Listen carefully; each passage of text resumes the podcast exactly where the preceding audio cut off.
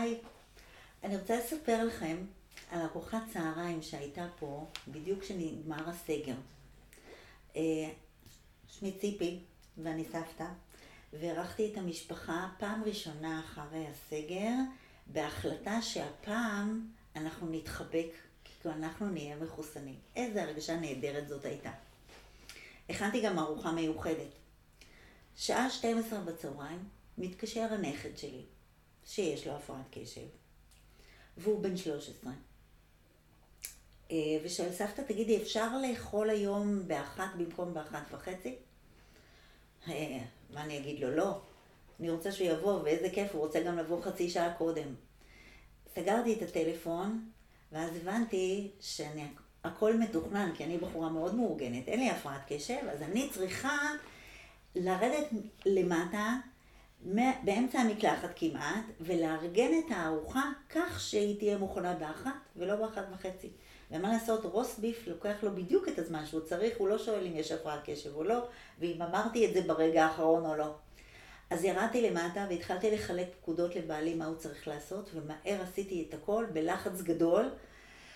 נשמתי לרווחה, הם נכנסו בדלת בזמן והאוכל היה מוכן, אבל אני מודה שלא הייתי רגועה, כי היה לחץ. אבל הנה אנחנו הולכים להתחבק. איזה כיף, אז נכנס הנכד שלי במקום חיבוק של האוכל יהיה מוכן, מתי נסיים, מתי אני יכול ללכת. מה אני אגיד לך, זה לא היה כיף כזה גדול. אבל אני יודעת שיש לו הפרעת קשב, והוא לא יכול להתאפק, והוא צריך לדעת מה קורה. אז הייתי מאוד סבלנית אה, להכיל את זה. אבל להורים שלו זה לא מצא חן. הם אמרו שככה לא מדברים עם סבתא, ומה זה, ולא... חיכינו לחיבוק הזה כל התקופה הזאת, כולנו. אז הוא חיבק אותי, ומזל שההורים שלו כאלה הורים, כי הם יכלו באמת להגיב אחרת ולכעוס עליו, ואולי אפילו להעניש אותו, אני לא יודעת מה, שלא יראה טלוויזיה, שהוא לא הולך עם החברים, פעם הבאה. מזל שהם לא כאלה, אבל זה יכול היה להפוך לדרמה. כי זה מה שקורה בבית אה, עם הפרעת קשב, שכל דבר הופך לדרמה. אז תודה לאל, בבית שלנו זה לא הפך לדרמה, אבל אני חייבת להגיד ששאלתי אותו, תגיד, מתי ידעת שאתה צריך אה, לעזוב מוקדם יותר? אז הוא אמר לי, מה זאת אומרת? אתמול קבעתי עם חברים לרכב על אופניים. יופי, אז למה ברגע האחרון? לא שאלתי. כי אני עובדת עם אנשים עם הפרעת קשב, ואני יודעת שהם דוחים הכל לרגע האחרון, והתארגנות זה לא הצד החזק שלהם. אז לא שאלתי את השאלה הזאת, אבל כל הסיטואציה הזאת לא הייתה קורית אם לא היה לו קשה כל כך לנהל את עצמו, אם לא היה לו קשה לווסת את הרגשות שלו, אם הוא לא היה צריך לדעת מה הולך להיות, כי הוא אה, צריך להרגיע את הרעש הזה בראש. אז אני יודעת את כל זה, כי אני עובדת עם אנשים עם הפרעת קשב, אבל אני גם אימא לילד עם הפרעת קשב, ואני גם סבתא, ומה אני אגיד לך, תפקיד הסבתא מפגיש אותי עם אתגרים חדשים שלא ידעתי עליהם. אה, וזהו, זה הסיפור. זה נגמר טוב.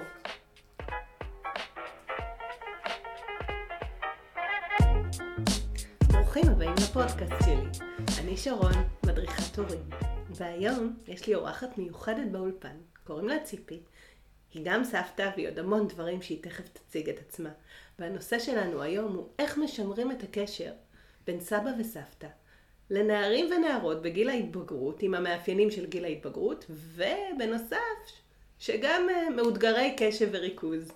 אנחנו מדברים פה על אה, אתגר אה, רב זרועות, וזה חשוב לשמוע גם בכובע ההורי, כי גם להורים יש הרבה ציפיות מסבא וסבתא, וגם לסבא וסבתא יש הרבה ציפיות מהנכדים שלהם ומההורים שלהם, וצריך לעשות סדר בכל הדבר הנפיץ הזה. אז תודה שבאת, ציפי. ו... אני שמחה להיות פה. אני שמחה מאוד שאת אצלי באולפן, ואני מזמינה אותך להציג את עצמך קצת, שנדע. אוקיי. אז uh, מ-2007 אני כבר uh, עוסקת באימון הורים. Uh, אבל כמו שהבנת, uh, יש לי כבר מיילג' ארוך בכל כך הרבה דברים שעשיתי, אז uh, כי אני בת 66. אז הייתי מורה וסגנית מנהלת בחטיבת ביניים, ועשיתי, אה, תחום החינוך היה מאוד יקר ללבי, ואני חשבתי אה, שאני יודעת הכל בחינוך. ואפילו את ההצלחה של שני הבנים הגדולים שלי, שהכל הלך להם מאוד בקלות, די זקפתי לזכותי. אני חייבת להגיד, חשבתי שאני גם סבלנית, אני גם אימא טובה, אני מבינה גדולה בחינוך, עד שנולד הבן השלישי שלי ולימד אותי כמה הרבה יש לי עוד ללמוד. אה, ולא הבנתי. אני זוכרת שהרגשתי חסרת אונים. היה לי כל כך קשה אה, שאני לא יודעת. איך זה יכול להיות שאני לא יודעת? היה לי חסר הפרוטוקול הזה שיגיד לי מה צריך לעשות. אז עזבתי הכל והלכתי ללמוד, והיום אני מאמנת קוגניטיבית התנהגותית להפרעת קשב, אני מדריכה מאמנים. אני מרצה בנושא של הפרעת קשב בתוכנית להכשרת מדריכי הורים ברופין. אני מנחה קורסי אימון, איך עובדים עם משפחות. והכי חשוב, אה, אני אימא וסבתא, ויש לי משפחה עם הפרעת קשב, כמו שאני אומרת להגיד. משפחה בהפרעה. אה, לא, קשב. יש לי משפחה עם הפרעת קשב, ככה כן. אני אוהבת את זה. זה הכי חשוב.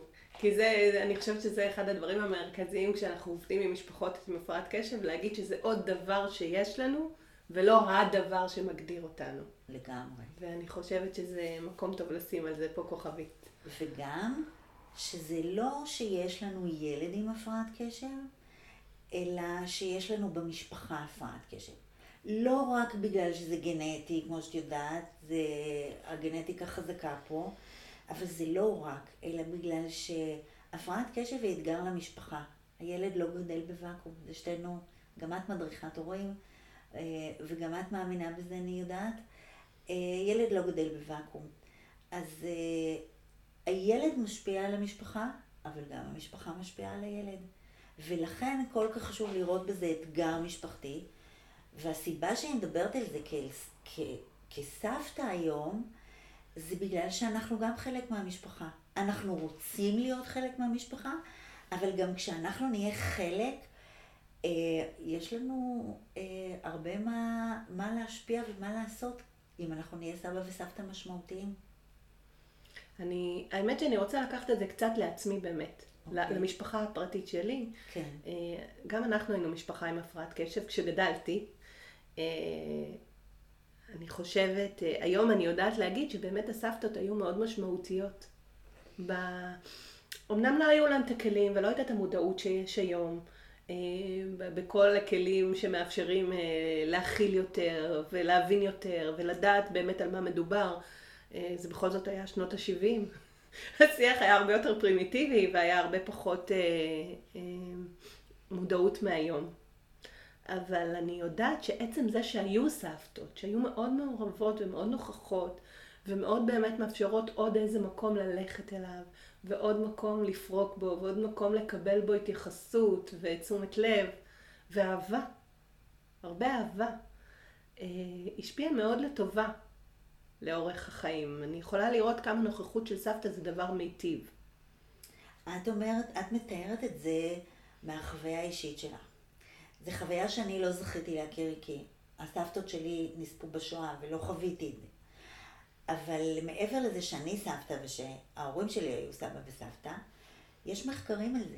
יש מחקר מ-2016, אני חושבת, אני לא זוכרת את שם החוקרת אה, מאוניברסיטת ירושלים שהייתה שותפה לו, שאומר שקש, שקשר טוב עם סבא וסבתא, בעיקר בגיל ההתבגרות, מאוד משפיע גם על הביטחון העצמי של הילדים, גם על הכישורים החברתיים שלהם וגם על האמונה שלהם בעצמם.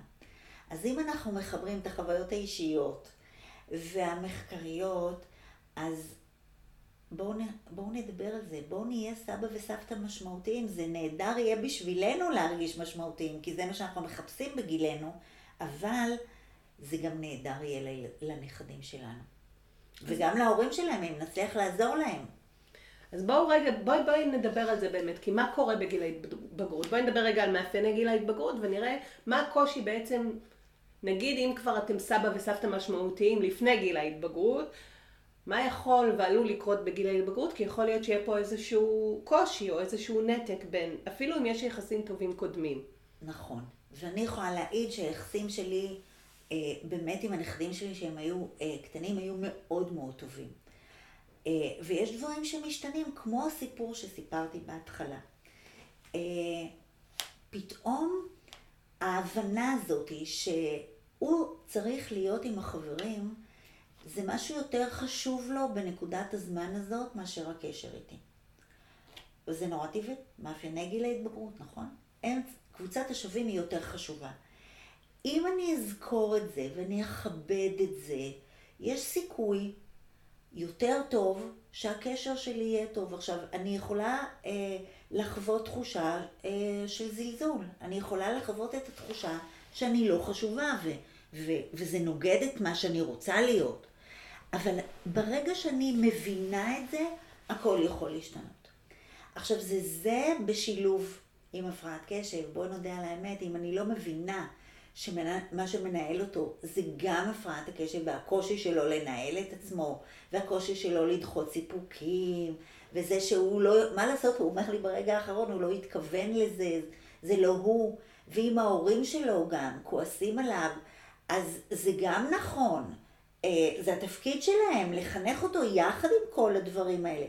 אם אני לא נמצאת במקום הזה שאני מבינה, אה, אז, אז זה לא משנה מה אני אגיד. אני יכולה להגיד לו, אני נורא אוהבת אותך. אני יכולה להגיד לו, אני גם מבינה את הצרכים שלך, אבל אם אני לא באמת מבינה, אה, אני, שפת הגוף שלי והמילים שיצאו לי מהפה, הן לא יהיו נכונות. ובטח לא הטונציה של איך שאני אומרת את זה. אז אה, זה להבין גם שהם גדלו, משהו אחר קורה, הם במקום אחר בחיים. אה, הם למשל צריכים צדק, נכון? צדק מוחלט, הם צריכים שיהיה פייר. אה, אז אם אני, אני לא עושה השוואות, ואני משתדלת, כמו שכולם יודעים, לתת לכל ילד מה שהוא צריך, גם כאימא, כסבתא, ויש לי עוד נכדים, וכל ילד צריך לקבל את מה שהוא צריך, נכון? לא מדויק, לא לשפוט, לא לשים את זה על המאזניים, אבל אם הוא שופט את זה ואומר, סבתא, למה לא כן ולמה אה, היא לא, ונדמה לו שאני קצת יותר הקדשתי תשומת לב לזאתי שנמצאת בארצות הברית ולא הנכדה שפה, כל מיני שטויות כאלה, זה חלק מגיל ההתבגרות. חלק מגיל ההתבגרות זה צדק, נכון? צדק ולראות את העולם בדיכוטומיה של נכון, שחור לבן. יופי. אני בקיצוניות, או ככה או ככה. נכון, קיצוניות שמוקצנת עם הפרעת כן. קשב, לגמרי. ונכון, אה, כשמבינים את זה יותר, הקשר מאליו נהיה יותר טוב. אם הוא לא בא לו לבוא לארוחה שאני הכנתי, למרות שהתאמצתי ועשיתי, ואפילו אולי בשבילו, והוא מוותר עליה. אני יכולה להיות במקום הנעלב, אבל אם אני זוכרת שהחברים הם יותר חשובים לו, ואיך, כמו שבעלי אומר, לא בא לנו בדיוק שהוא יבוא וישב עם פרצוף חמוץ, אז זה לא רק לא בא לנו שהוא ישב עם פרצוף חמוץ, בא לנו שהוא ירגיש שאנחנו מבינים ומכבדים אותו. ברגע שהם חווים את זה, לא רק אומרים, זה לא מספיק שאני אגיד את זה, אבל אם הוא חווה את זה בזה שאמרתי, אוקיי, לא בא לך לבוא היום, סבבה, אני מכבדת את זה. או הוא קבע איתי ומבטא. זה יכול לקרות. בא לו יותר ללכת לחבר. So what? זה לא אני. It's not all about me. אם אני זוכרת שזה הוא, וזה הצרכים שלו כרגע, הקשר נראה קשר אחר. זה בדיוק עולה לי המשפט הזה. הוא לא עשה את זה לך, זה לא, הוא לא עשה לי, הוא עשה עבור עצמו. הוא כרגע באמת בעולם שלו, זה עולם מאוד אגואיסטי, במרכאות אני אומרת אגואיסטי, כי אנחנו מסתכלים על זה מבחוץ ואומרים אגואיסטי, וזה פשוט עולם שהוא לומד, הוא נורא נורא נמצא במקום של ללמוד את הצרכים שלו, מה באמת נכון לו ומה לא נכון לו, ומאוד קשה לו לראות החוצה. אנחנו יכולים, ודווקא קשר טוב וקשר מקבל וקשר שנותן לגיטימציה, יכול לעזור לפתח את המנגנון הזה של וואי, רואים אותי, נותנים לי להיות מי שאני, זה מאפשר לו אחר כך גם להיות ככה כלפי אחרים, נכון. כשהסערה הפנימית הזאת עוברת. וכשאנחנו אומרים, רגע, אז אתה צריך להיות ככה ואתה צריך להיות אחרת, ואנחנו אומרים את זה גם עם סימן קריאה, איך צריכים להתנהג ואיך צריכים אה, לכבד, אז אה, אנחנו קצת מעוררים התנגדות. כי בגיל ההתבגרות הם רוצים נורא להרגיש כבר גדולים. הם רוצים שאחרים יראו שהם כבר שם. ובינינו, אנחנו יודעים שהם עוד לא שם. ייקח עוד זמן עד שהם יהיו, וגם ילדים עם הפרעת קשב, לפעמים ההתפתחות שלהם איטית יותר, ההתבגרות שלהם איטית יותר. ועדיין הצורך הזה קיים. להרגיש שאני בוגר. וכשאני באה מהמקום שאומר, אני הבוגרת, אני יודעת איך צריך להיות, אה, אני בעצם משמרת את התגובות הילדותיות שלו. אני בעצם מזמינה אותו להמשיך להיות כזה, כי אני מדגישה, אני זאת הבוגרת ואתה הצעיר. אני לא יודעת, אה, את מכירה את המודל יהב? ילד הורה בוגר? שמעתי עליו, אבל אני לא מצליחה ל- אוקיי. לחבר אותו אני בראש אגיד לך למה שלי. את לא מצליחה לחבר, כי המודל הזה הוא מודל ארגוני. הוא, הוא, יש ספר נורא יפה שנקרא אני בסדר, אתה בסדר, שהוא מדבר על, אה, על תקשורת אה, מהסוג הזה. מה שהוא אומר, אה, שכחתי לרגע את שם המחבר, אולי זה יבוא לי, בגילי זה מותר. אה, הוא אומר שכל אינטראקציה בין אישית, היא באה מאיזשהו state of mind. אנחנו מגיעים או מ-state of mind של ילד, או מ-state of mind של הורה, או מ-state of mind של בוגר. בואו ניקח לדוגמה את העולם הארגוני. אם אני אגיע למקום עבודה חדש, ואני מתחילה, אני צעירה בתחילת הדרך, ומקבל אותי בוס לשיחה הראשונה, והוא מה זה מבין את הנושא, הוא נחשב לגורו, כולם יודעים כמה הוא מבין בנושא, אני אגיע לפגישה איתו ב state of mind של ילד, באופן טבעי. אני אזמין אותו, לא משנה אם הוא הגיע ככה או לא, לענות לי כהורה, כמי שיודע, שזה בסדר וסבבה לשיחה הראשונה הזאת.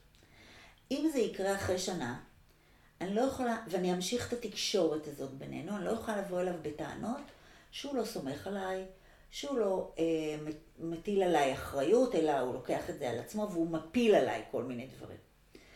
זה מה שנקרא תקשורת ילדית שמזמינה תקשורת הורית. אבל זה יכול לקרות לי הפוך, אני יכולה להפוך לבוסית, ותגיע אליי מישהי כזאת, ואני אדבר עליה כמי שיודעת. ואני, וזה בסדר גמור, וככה היא תלמד ממני. רק אם אני אשמר את זה, היא תמשיך להיות, להגיב לי אה, כילדה, ואני לא יכולה לבוא אליה בטענות שהיא לא לוקחת אחריות על החיים שלה. זה אותו דבר גם ביחסים עם מתבגרים. אנחנו הרי נורא רוצים שהם יהיו מתבגרים. אז אנחנו צריכים להזמין אותנו גם, בת... אותם בתקשורת, לענות לנו כבוגרים. ומה אנחנו עושים? הרבה פעמים כסבים וסבתות, זה יכול לגרום לאחרים גם. אנחנו יודעים, יש לנו ניסיון חיים, אנחנו יודעים מה זה טוב, אנחנו אומרים את, המו, את הכל באמירות נחרצות. ככה זה צריך להיות. כשאנחנו אומרים את זה ככה, הם לעולמים ימשיכו להתנגד ולהתמרד ולהמשיך להיות ילדים. אם אנחנו רוצים תקשורת בוגרת איתם ולהגדיל אותם, אז אה, כדאי לנו להשתמש ביותר סימני אה, שאלה ופחות בסימני קריאה. ככל שנשאל יותר, אני לא אומרת בכלל לא, בואו נודה על האמת, זה גם טבעי, אבל ככל שהמינון יהיה יותר לסימני שאלה ופחות לסימני קריאה, תהיה לנו תקשורת יותר בוגרת איתם, וגם נוכל יותר להיכנס לתוך העולם שלהם, שאנחנו פחות מכירות. אז פה אני רוצה גם לקחת את זה למקום של מתבגרים, המוח שלהם מבשיל, והם רואים את העולם יותר בצורה רחבה. הם יכולים לראות יותר את העולם בצורה אבסטרקטית, והם מבינים מוסר יותר טוב, הם מבינים רעיונות אידיאלי, אידיאליים יותר טוב, כן. וזה מאוד מעניין אותם. זה בדיוק מה שמתפתח עכשיו. זה בדיוק ההתפתחות, זה ההבשלה המוחית היא בגילאים האלה, החל מגיל נכון. 14 צפונה. ואז הם גם רוצים לייצר שיח יותר בוגר, ושיח נכון. שעוסק ברעיונות האלה. ואם אנחנו, אבל הם מדברים על זה בצורה, מצד אחד יש הבשלה מוחית, מצד שני הם עדיין מדברים על זה בצורה מעט ילדותית, הם לא, אין להם עדיין את כל הראייה הרחבה, הם לומדים. ואם אנחנו אומרים להם, לא, אתה מדבר שטויות, ואנחנו מקטינים אותם, אנחנו לא מאפשרים להם להרחיב את זה ממקום של חקר, ממקום של הבנה, מכבדים את הדעות שלהם, גם אם הן דעות לכאורה קיצוניות, נכון. אז אנחנו לא מאפשרים להם באמת את הצמיחה הזאת, אנחנו מחזירים אותם למקום הילדי הזה. אנחנו נכון. צריכים אה, לדגדג להם פה את הסקרנות. עכשיו, אם אנחנו מדברים עוד פעם על ילדים עם הפרעת קשב, שבכלל לוקחים כל דבר ל... לטעימות, אני שמעתי, ואני ישר עשיתי מזה תיאוריה של אה, ארבעה פרקים. אז גם פה אנחנו צריכים ללמד אותם ראייה ביקורתית, אבל שהביקורת היא לא עליהם, אלא איך אנחנו נכון. לוקחים דבר ומסובבים אותו, ואז הם יכולים לראות בצורה יותר רחבה. זה נכון. בדיוק המקום המתפתח שלהם. ודווקא סבא וסבתא, שיש להם את הזמן, ואת ניסיון החיים, ואת האפשרות, יכולים לעשות שם עבודה מאוד טובה. לגמרי. את יודעת, אני זוכרת שהייתי מורה, אה, יש איזה כלל בחינוך שמדברים עליו כל כך הרבה. You get what you expect. יש מחקרים על זה שאתה מצפה מ... נגיד, הייתה תקופה שציפו מילדות לפחות, אז הם הצליחו פחות. אז אה, זה גם פה נכון. אם אתה מצפה ממנו, בעצם, אתה מדבר אליו כאילו הוא הגיע כבר לרף הזה, אז הוא לאט לאט יתאים את עצמו אל הרף, והוא ידבר בשפה יותר בוחרת, בוגרת, אה, ואתה תלמד אותו את, ש, את כל מה שאת אמרת, את החשיבה הביקורתית, את הראייה הרחבה, לראות לאט לאט את ה, אה, שלא הכל שחור ולבן. בעצם לאפשר לו לשמוע, להשמיע את הקול שלו, שהוא יהיה אמיץ להשמיע אותו. אם יש מי ששומע, אם יש מי שחושב, כמו סבא וסבתא, שהקול הזה שווה משהו, הוא שווה הקשבה, אז יכול להיות שמה שאני אומר שווה משהו, אז יש לי, אני מתחיל אה, להאמין בעצמי. כמו שאת יודעת, ילדים עם הפרעת קשב חווים כל כך הרבה ביקורת בחיים שלהם. הם גם חווים את זה כל כך הרבה פעמים ביום, הרי זה יכול להיות מהרגע שהם מתעוררים. אה, מרגע שהם נולדו, למה אתה לא מספיק, ולמה אתה חולם, ולמה אתה אה, אה, התחלת משהו ואתה לא מסיים, ולמה אתה לא אוכל בזמן, ולמה אתה לא לבוש בזמן ולא יוצא בזמן מהבית. בקיצור, זה לא משנה, למה? זה ילד. שהולך עם כן. המילה למה מעל הראש שלו, למה? כן, והם חווים כל כך הרבה ביקורת. אה, ו, והתפקיד שלנו באמת כסבתות, כסבים וסבתות, אה, הוא יותר קל בעניין הזה, כי אנחנו לא, לא באתגרים היומיומיים. ובואי נודה על האמת, הם הולכים הביתה אחר כך. אז אנחנו גם ישנים טוב, יש לנו פחות דאגות, אין לנו תפקיד חינוכי אה, מוגדר כזה כמו להורים, להכין אותם לחיים. אנחנו אמורים להיות המפנקים והאוהבים, אבל אם אנחנו אה, נהיה שותפים של ההורים בלהכין אותם לחיים, אז אה, הם ירוויחו, הם ירוויחו את התחושת מסוגלות הזאת להאמין בעצמם. ולי, אם את שואלת אותי, מה שהכי חשוב מהכל מהכל, זה שיאמינו. כי החיים שלהם לא מוכיחים את זה. הח- הניסיון חיים שלהם מוכיח הרבה פעמים את ההפך, שהם לא כמו כולם, שאחרים עוקפים אותם בסיבוב. ככל שהם אה, נתקלים באתגרים לימודיים יותר אה, אחרים, אה, זה פוגש אותם. זה פוגש אותם גם בחיים החברתיים. למה יש כאלה שמצליחים בקלות יותר לעשות דברים? למה יש כאלה שמצליחים לקשור קשר יותר טוב עם המורים לפעמים? המון המון דברים שהם פוגשים, מוכיחים להם שהם קצת פחות מאחרים. ואנחנו יודעים שזה לא הם. אנחנו יודעים שזה הפרעת הקשב. אנחנו יודעים שזה המכשולים שיש להם, שהעולם לא מותאם אליהם. אז אם יש לנו תפקיד אחד שהוא הכי גדול מכולם בעיניי, זה לעזור להם אחרי אהבה, כאילו אחרי, זה לדאוג שהם ימשיכו להמשיך, לה, לה, להאמין בעצמם. פה אני שמה את האצבע. להאמין שהם מסוגלים. שזה תפקיד באמת מאוד חשוב בעיניי, כי זה מה שנקרא מסוגלות אישית והערך נכון. העצמי. אנחנו כל הזמן צריכים לטפח ערך עצמי. אני שואלת את עצמי, מה קורה בין סבא וסבתא להורים? כאילו, איך אנחנו מצליחים לשמור שם את האיזון? כי ההורה לפעמים לא... סבא וסבתא, התפקיד שלו הוא לאהוב ולתת, אה, ולא לא לחנך פר סה, כמו כן. שההורים. אבל מצד שני, ההורים הם הילדים של הסבא וסבתא, ואת הילדים שלנו אנחנו כן מחנכים. אה, אז יש פה איזשהו פטיש וסדן, כאילו אנחנו רוצים לחנך את הילדים שלנו שהם ההורים של הנכדים שלנו, נכון. אבל את הנכדים שלנו אנחנו לא רוצים לחנך. ואז לפעמים אה. ההורים מרגישים קצת... אה, אה, כן, בואי, אה, את סיפרת לי שהילדים שלך בגיל ההתבגרות, כן. אה, ואת חווה את הקושי לשחרר בגיל ההתבגרות, אני מניחה.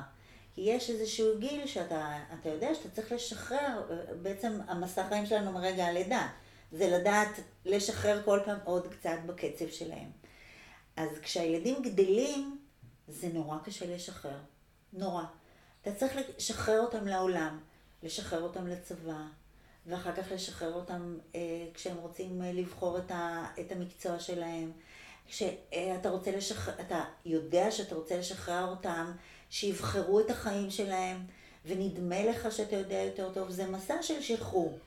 ואז מגיע עוד משהו, אתה צריך לשחרר אותם להיות הורים, ולדעת לסמוך עליהם, ולהבין שאם חינכת אותם כמו שאתה אה, מתיימר לחשוב, נתת להם כלים לחיים, עשית את העבודה הכי טוב, הנה זה הזמן לשבת וללאות איך הכלים האלה באמת באים לידי ביטוי, איך מה שנתת להם, הערכים שנתת להם, היכולת להיות ביקורתי, היכולת להתנהל מול העולם הזה, אה, היא קיימת. ו, וזה עוד יותר קשה כשאני גם אשת מקצוע, אז, אז תחשבי, אה, אם היה לי קשה לשחרר שהם יגידו מתי הילד הולך לישון ומתי הוא צריך סוודר, ואם צריך אה, לאפשר לו לישון שהוא בא לפה עם חולצה כשקר, או בלי חולצה שקר, כאילו, מה, אתם נפלתם על השכל, אה, קר בחוץ ואתם שניהם מרשים לישון בלי חולצות?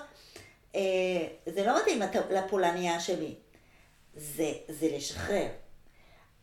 אבל לשחרר גם מתוך ההבנה שכל ההתמודדות עם ילדים עם הפרעת קשב היא הכי נכונה שיש חזית אחידה. אנחנו שתינו עובדות עם הורים ואנחנו יודעים כמה לא פשוט לייצר את החזית האחידה הזאת מול בית ספר. אה, כמה לא פשוט כשצריך אה, לפעמים לגשר בין פערים בין ההורים עצמם, בין אג'נות חינוכיות שונות.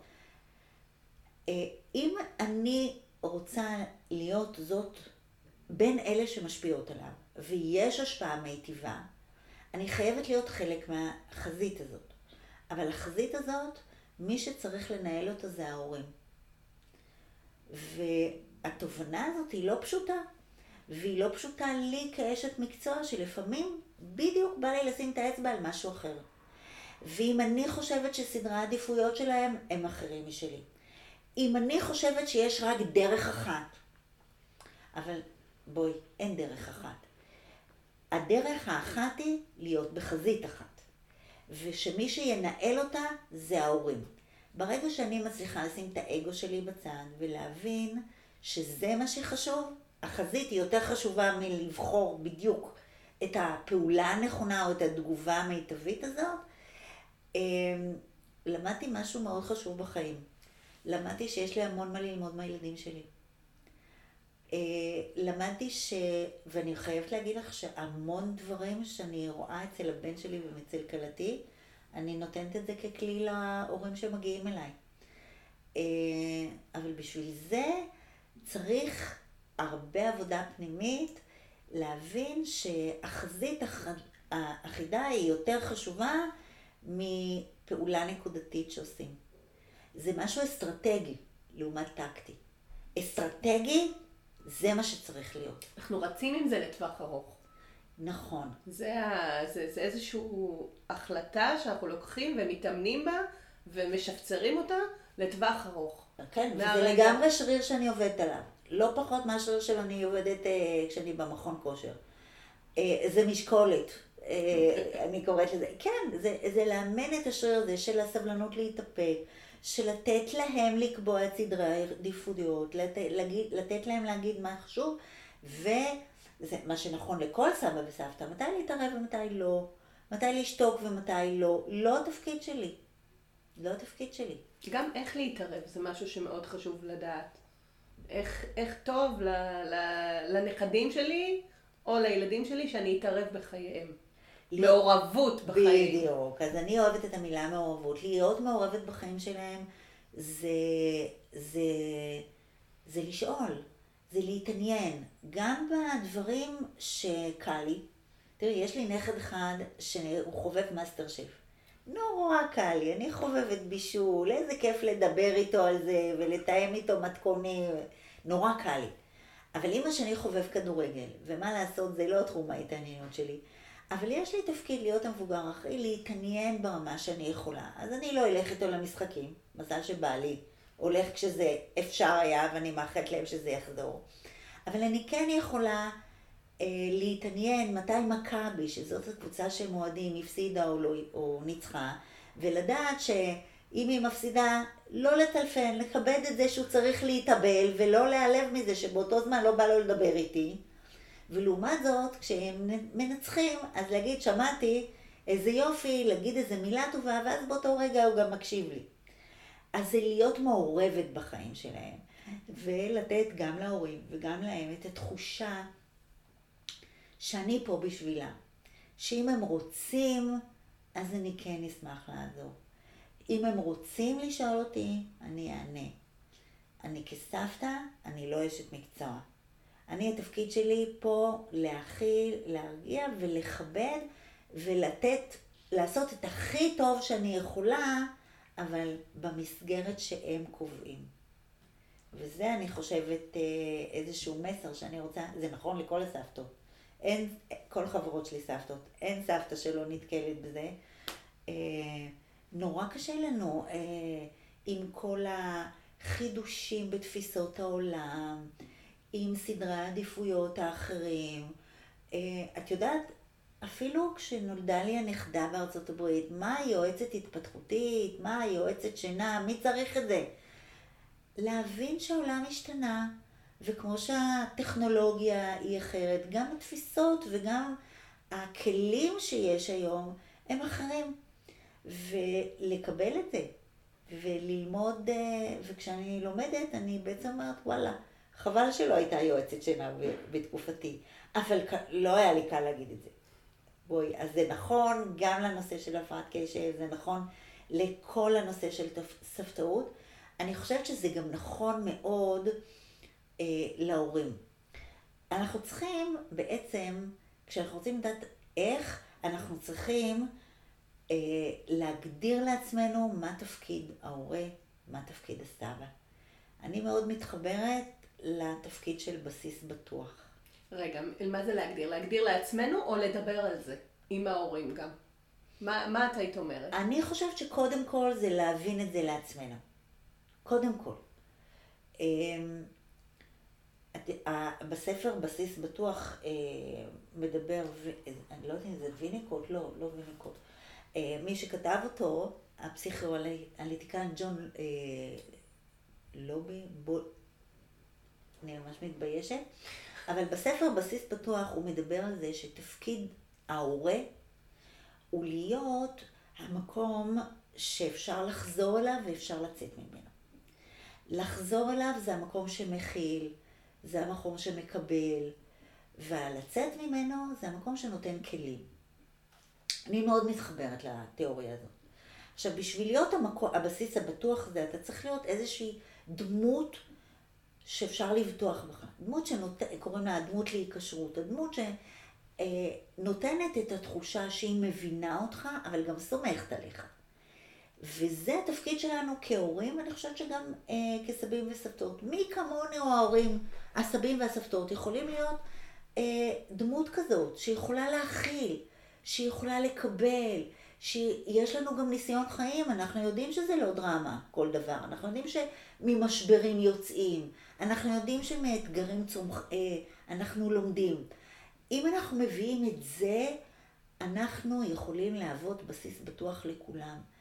בואו נזכור את זה. עכשיו, את דיברת קודם על ערכים, הזכרת לי כמה זה חשוב. אז אנחנו יכולים גם להיות מצפן. אז אם את שואלת אותי מה התפקיד שלי, גם כאימא, גם כסבתא, זה להיות uh, בסיס פתוח, בטוח עם מצפן. וזה קודם כל עם עצמי, ואחר כך שזה יהיה פתוח עם, uh, עם אחרים. אני רוצה להגיד על זה שני דברים. קודם כל, אני רוצה להעלות ממקודם, דיברתי איתי, הזכרת את המילה להיעלב. אני חושבת שזו מילה מאוד חשובה בשיח בין אה, סבים, סבתות ונכדים. יש המון עלבון אצל סבים וסבתות. בגלל שהנכדים באמת מתחילים יותר לפרוח מהקן, והם מחפשים יותר את קבוצת השווים, ואז הם פחות באים, והם פחות מתקשרים, ואז יש איזשהו שיח נורא נעלב. אז זה לא, לא התקשרת אליי השבוע, ולמה לא עשית את זה, וחיכיתי שתבוא ולא באת, ונורא רציתי. ואז זה מתחיל להיווצר זה מתחיל לפרום את הקשרים. ואני חושבת שכמו שאני חושבת שבין הורים וילדים אין מקום למילה עלבון. יש, אני יכולה להבין שאנחנו נעלבים לפעמים מהילדים שלנו, אנחנו צריכים לעשות עם זה רגע שקט ולאבד את זה מבפנים. אבל ב- ביחסים עצמם אין מקום לעלבון. כי אנחנו, הבסיס הבטוח הזה, מאוד התחברתי לדבר הזה. ברגע שאתה מחליט שאתה מבוגר אחראי, הבסיס הבטוח, כמו שאני קוראת לזה בכל הפרקים, העגלון עם העגלה, אתה העגלון שמניע את העגלה קדימה, אז המילה עלבון צריכה לצאת מהשיח. ואני, מתבגרים, מכניסה את המילה חיזור. גם סבא וסבתא יכולים לחזר. כי יש המון, גם אם אנחנו מדברים על פרדיגמות עבר, זה שהמבוגרים, צריך לכבד אותם, צריך להתקשר אליהם, צריך לבוא אליהם. המוחמד בא אל ההר. ואני אומרת, לא, ההר יבוא למוחמד, בגלל שכרגע זה הצורך שהגיל הזה. ואם אנחנו נצלח את המקום הזה, זה יתהפך בחזרה. אני לגמרי מסכימה איתך, ואני רוצה אה, רק אה, לחדד את, ה, אה, את זה שהעלבון בא מאיזשהו מקום. והרבה פעמים העלבון, כי הרבה פעמים אנחנו שופטים מישהו, ואנחנו בטח נעלב, או נגיד, אני יכולה להסתכל על חברות שלי סבתות שהן נעלבות, כי הן רוצות כבוד, כי הן רוצות, כי, כי זה בא מה, מהתרבות, כי ככה, זה מה שהן למדו בבית. אבל זה לא רק. הרבה פעמים אה, אנחנו חווים את הרגש הזה מתוך התסכול.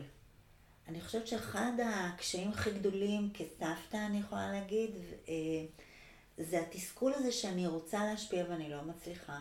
ואני מחפשת בעצמי את המקום שלי במשפחה. זה מקום חדש יחסית. אה, אני צריכה ללמוד אותו, זה תפקיד חדש וזה מקום חדש. ואני, ויש את הפחד לאבד את זה. שהיית אימא, היית משמעותית, והאמירה שלך נחשבה, אז מה עכשיו כסבתא? את כבר זקנה? מה זה אומר על המקום שלך בעולם הזה?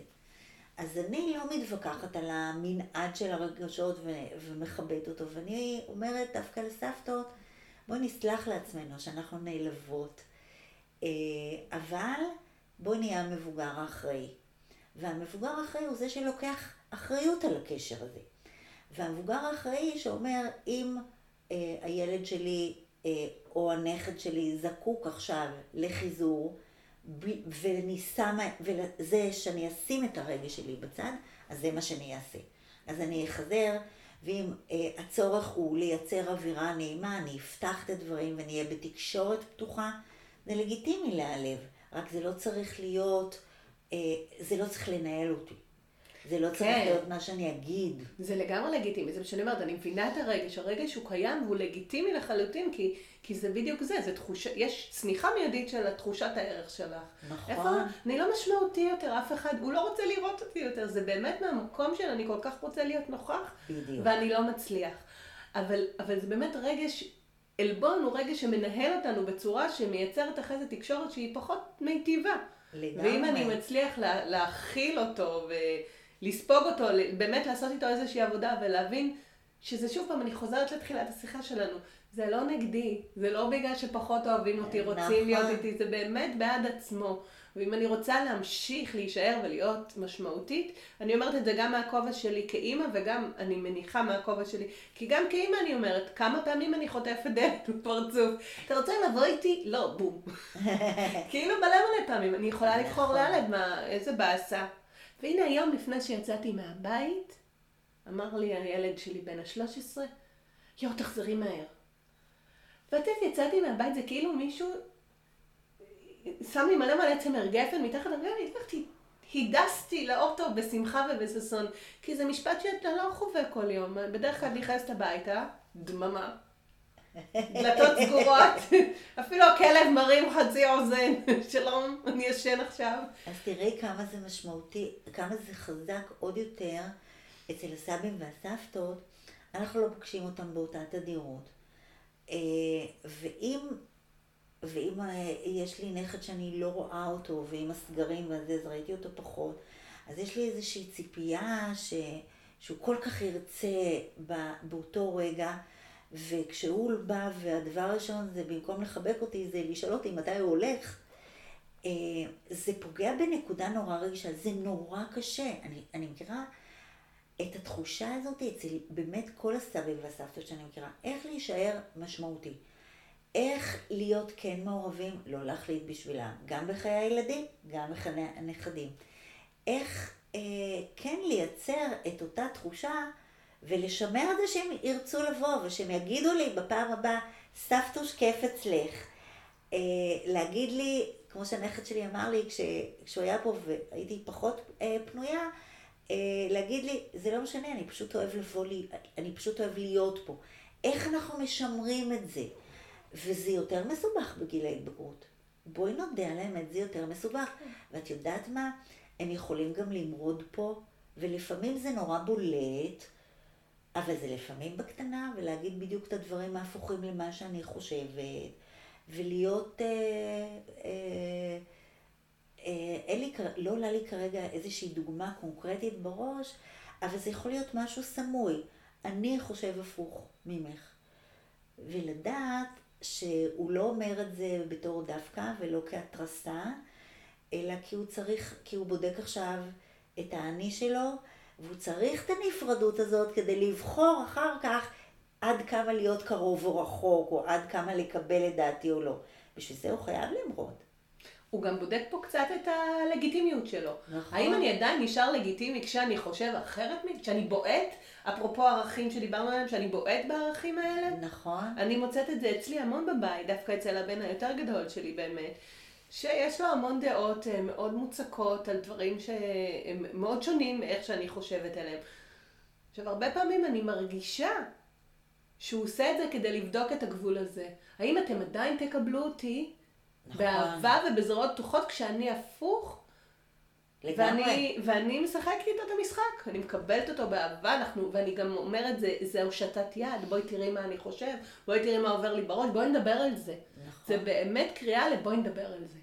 ואז אני מדברת איתו בצורה מאוד, אני מוצאת את הזמן ואת הפניות, לשבת ולדבר איתו על הדבר הזה בצורה פילוסופית וגבוהה, גם אם כרגע זה לא מתאים לי, כדי באמת להראות לו שהוא מקובל במשפחה ואהוב, גם אם הוא לא יחשוב בדיוק אותו דבר. ותחשבי אה, עד כמה את מכינה אותו בזה לחיים.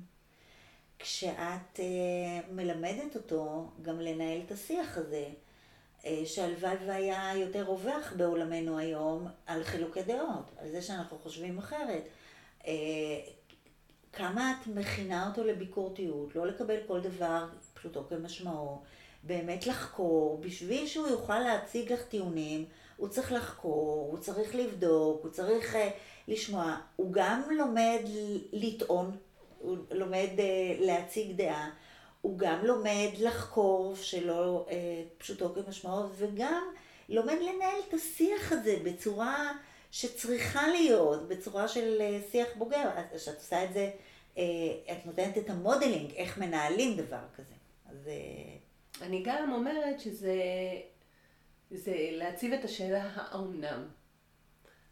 כי כשאנחנו מדברים על, באמת על קשב וריכוז, זה ילדים שכמו שאמרנו, גם התבגרו, גם גיל ההתבגרות וגם קשב וריכוז, לוקח את זה לאקסטרים של ככה זה וזהו זה. נכון. ואז כשאני מציבה את השאלה האומנם, זה מאפשר באמת לנער בגיל ההתבגרות, ובטח ובטח לנער ש... אה, עם הפרעת קשב וריכוז, להסתכל, רגע, האומנם?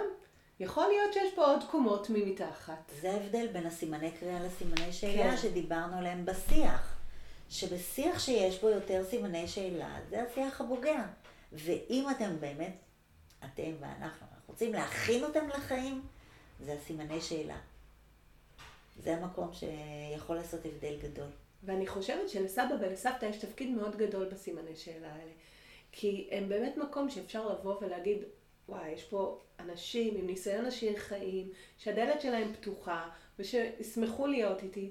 ואז, אם סבא וסבתא לא נמצאים בעמדה באמת של לגונן על הניסיון שלהם, אלא להיות נכון. פתוח ולהקשיב, להושיט יד, להגיד לו, אני צריך עזרה בוא תלמד אותי איקס, ואז לשבת ולדבר איתו על דברים בצורה של סימני שאלה, אני חושבת שאפשר לייצר פה קשר מאוד מאוד טוב.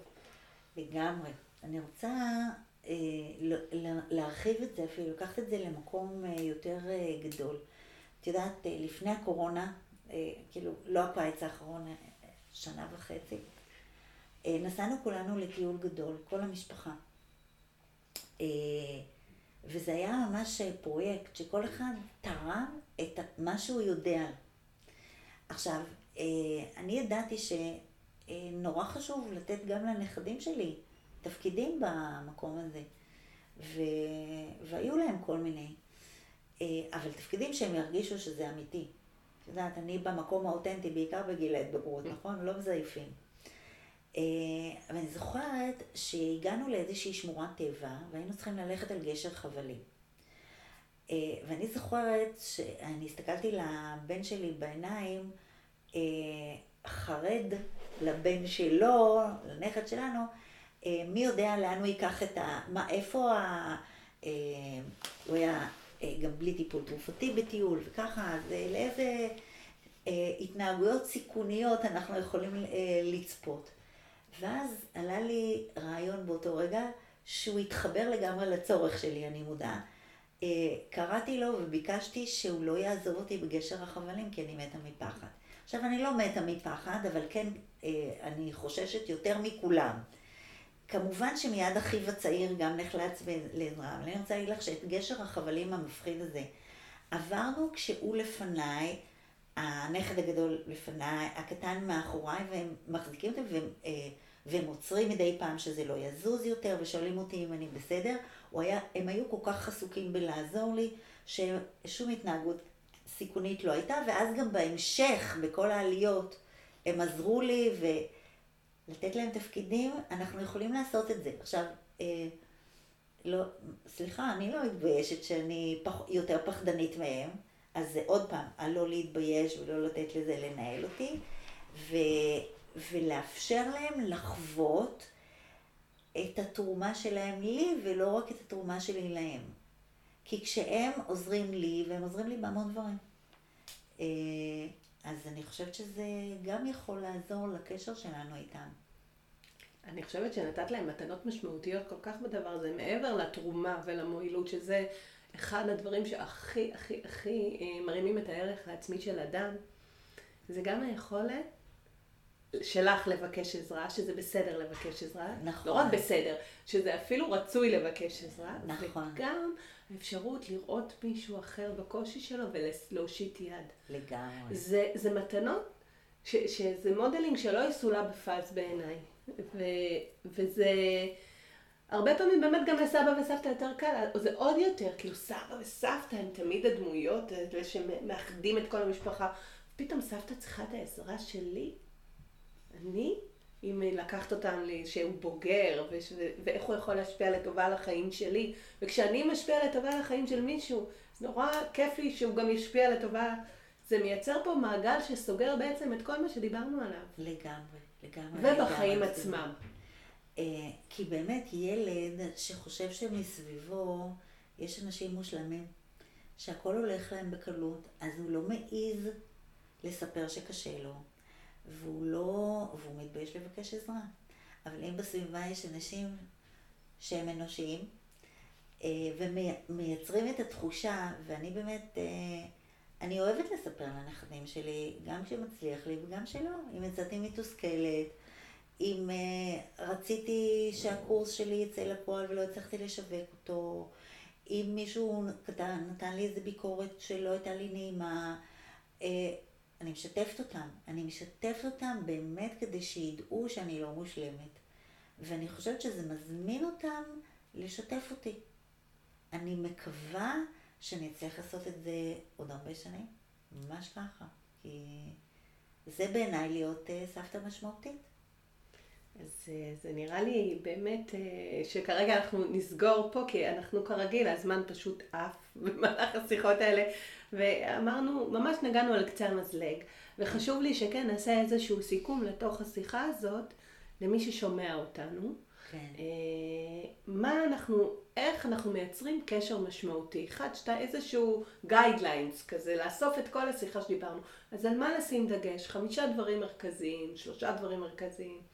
אה, אני חושבת שהדבר הראשון באמת להבין מה זה התפקיד שלי כסבתא, אה, שמה אני רוצה.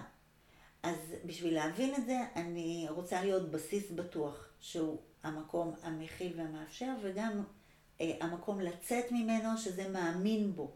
ובאמת לחזק את תחושת המסוגלות, ואנחנו יכולות רק על זה, הרי לדבר שעות אני יודעת. אז זה דבר אחד. ושתיים, אני רוצה להשפיע, אז אני רוצה, אני רוצה לדעת במה אני רוצה להשפיע. אז אני רוצה לדעת מה הערכים שלי, מה חשוב לי, ולהיות walk the talk. זאת שגם עושה את זה ולא רק מדברת את זה. אני חושבת שזה אה, להתעניין בהם ולדעת שאם אני אה, אזכור מה המאפיינים של הפרעת הקשב ומה הם צריכים ומה הם צריכים כבוגרים, שהם צריכים קבוצת השווים, אה, ולהיות זאת שמכבדת את זה, הכבוד אליי יחזור בחזרה, אה, ולזכור שמי שמנהל את הפרעת הקשב זה ההורים שלהם. ולא משנה כמה ניסיון יש לי, לא משנה כמה הבנה חינוכית יש לי, כמה אני אשת מקצוע בתוך העניין הזה, לא משנה. בבס... ב... ב... הדבר הבסיסי הזה הוא להבין מי ההורה פה, מי מנהל את העניינים. אני חושבת שסיכמתי. אני חושבת שסיכמתי היטב, אני חושבת שאני מאוד חוברת אלייך בכל מה שאמרת. אני גם פה בכובע של ההורה. כאילו, כן. את בכובע של הסבתא ואני בכובע של ההורה. ואני באופן אישי חושבת שסבים וסבתות זה דבר מאוד משמעותי בחיים של ילדים, שלכל ילד זה כיף ורצוי שיהיה עוד מקום שהוא בית. לגמרי. ולילדים שלי יש את זה ואני מאוד שמחה עבורם שהם נכנסים לעוד מקום ואני יודעת שהם מרגישים שם בית, שזה אומר שהם באמת מרגישים בטוחים ואהובים ושהם יכולים להיות מי שהם. עם כל שק האתגרים שהם מביאים, וכל ילד מביא איתו שק אתגרים, בין אם יש לו הפרעת קשב בין אם אין לו הפרעת קשב. נכון. אז אה, אני חושבת שזה גם מאוד חשוב כהורה לשים, הרבה פעמים להסתכל על ההורים שלכם, או על ההורים של בן הזוג שלכם, או בת הזוג שלכם, בעיניים חומלות, בלהבין שהם שם, וכל מה שהם עושים זה במקום, מכוונות טובות. גם אתם כהורים עושים דברים ככוונות טובות, ולא תמיד זה יוצא לכם. אז אם אני צריכה לשים דגש על משהו, זה התקשורת. תקשורת טובה ובטוחה ונעימה. בלי למה. בלי ביקורת. בלי ביקורת. כן, באמת מתוך נכון. מקום שרוצה להיות צוות, כמו שאת אמרת. אתם נכון. צוות, צוות משפחה. לגמרי. לגמרי. וזה יכול להביא את הילדים שלנו למקום הרבה יותר טוב. כמה נכון. שיותר דמויות משמעותיות ומיטיבות, הם ירוויחו. זה בסיס ו... אה, רחב לצאת ממנו. ואיך, אה, ככה זה מזכיר לי שהנכד שלי החל, אה, צלצל להגיד לי מזל טוב ליום הולדת לפני שבוע, ואמרתי לו שאם הוא יצליח, כמו שאחיו וכל הילדים, זה כל כך יעשה לי טוב, כי הוא שאל אותי מה אני מאחלת לעצמי. אז הוא אמר, אבל סבתא, שאלתי מה את מאחלת לעצמך. אמרתי לו, אתה לא מבין כמה זה... אה, משמעותי בשבילי שאתה תצליח. אנחנו דמויות שאוהבות אותם, ואני רואה בהצלחה שלהם אה, משהו נורא משמעותי לאושר שלי, לגמרי. וזה בדיוק מקפיץ אותי לשל... לשלב השאלה הזהה, כי שלב השאלה הזהה לאנשי מקצוע כן. ולסבתות, זה מה את רואה בעוד עשר שנים? יש לך עכשיו עשר שנים קדימה.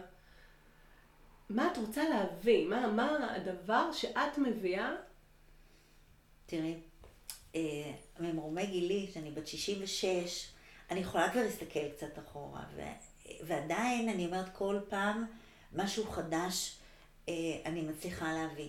אני לאחרונה סיימתי לכתוב ספר שעוד מעט יצא לאור, שהוא יהיה מדריך להורים לילדים עם הפרעת קשב, ויהיה מדריך אופטימי. והמוטו שלי, אה, שהוא כבר 14 שנה, מאז שאני מאמנת, החלום שלי זה שכל ילד יוכל לבחור את העתיד שהוא רוצה, שהעולם, שלא יגיד שאחרים החליטו עליו, שלא העולם יחליט בשבילו. אז, אז הבאתי את כל מה שאני יודעת, את כל מה שאני מאמינה בו בספר הזה. אז עוד עשר שנים, אני בת 76.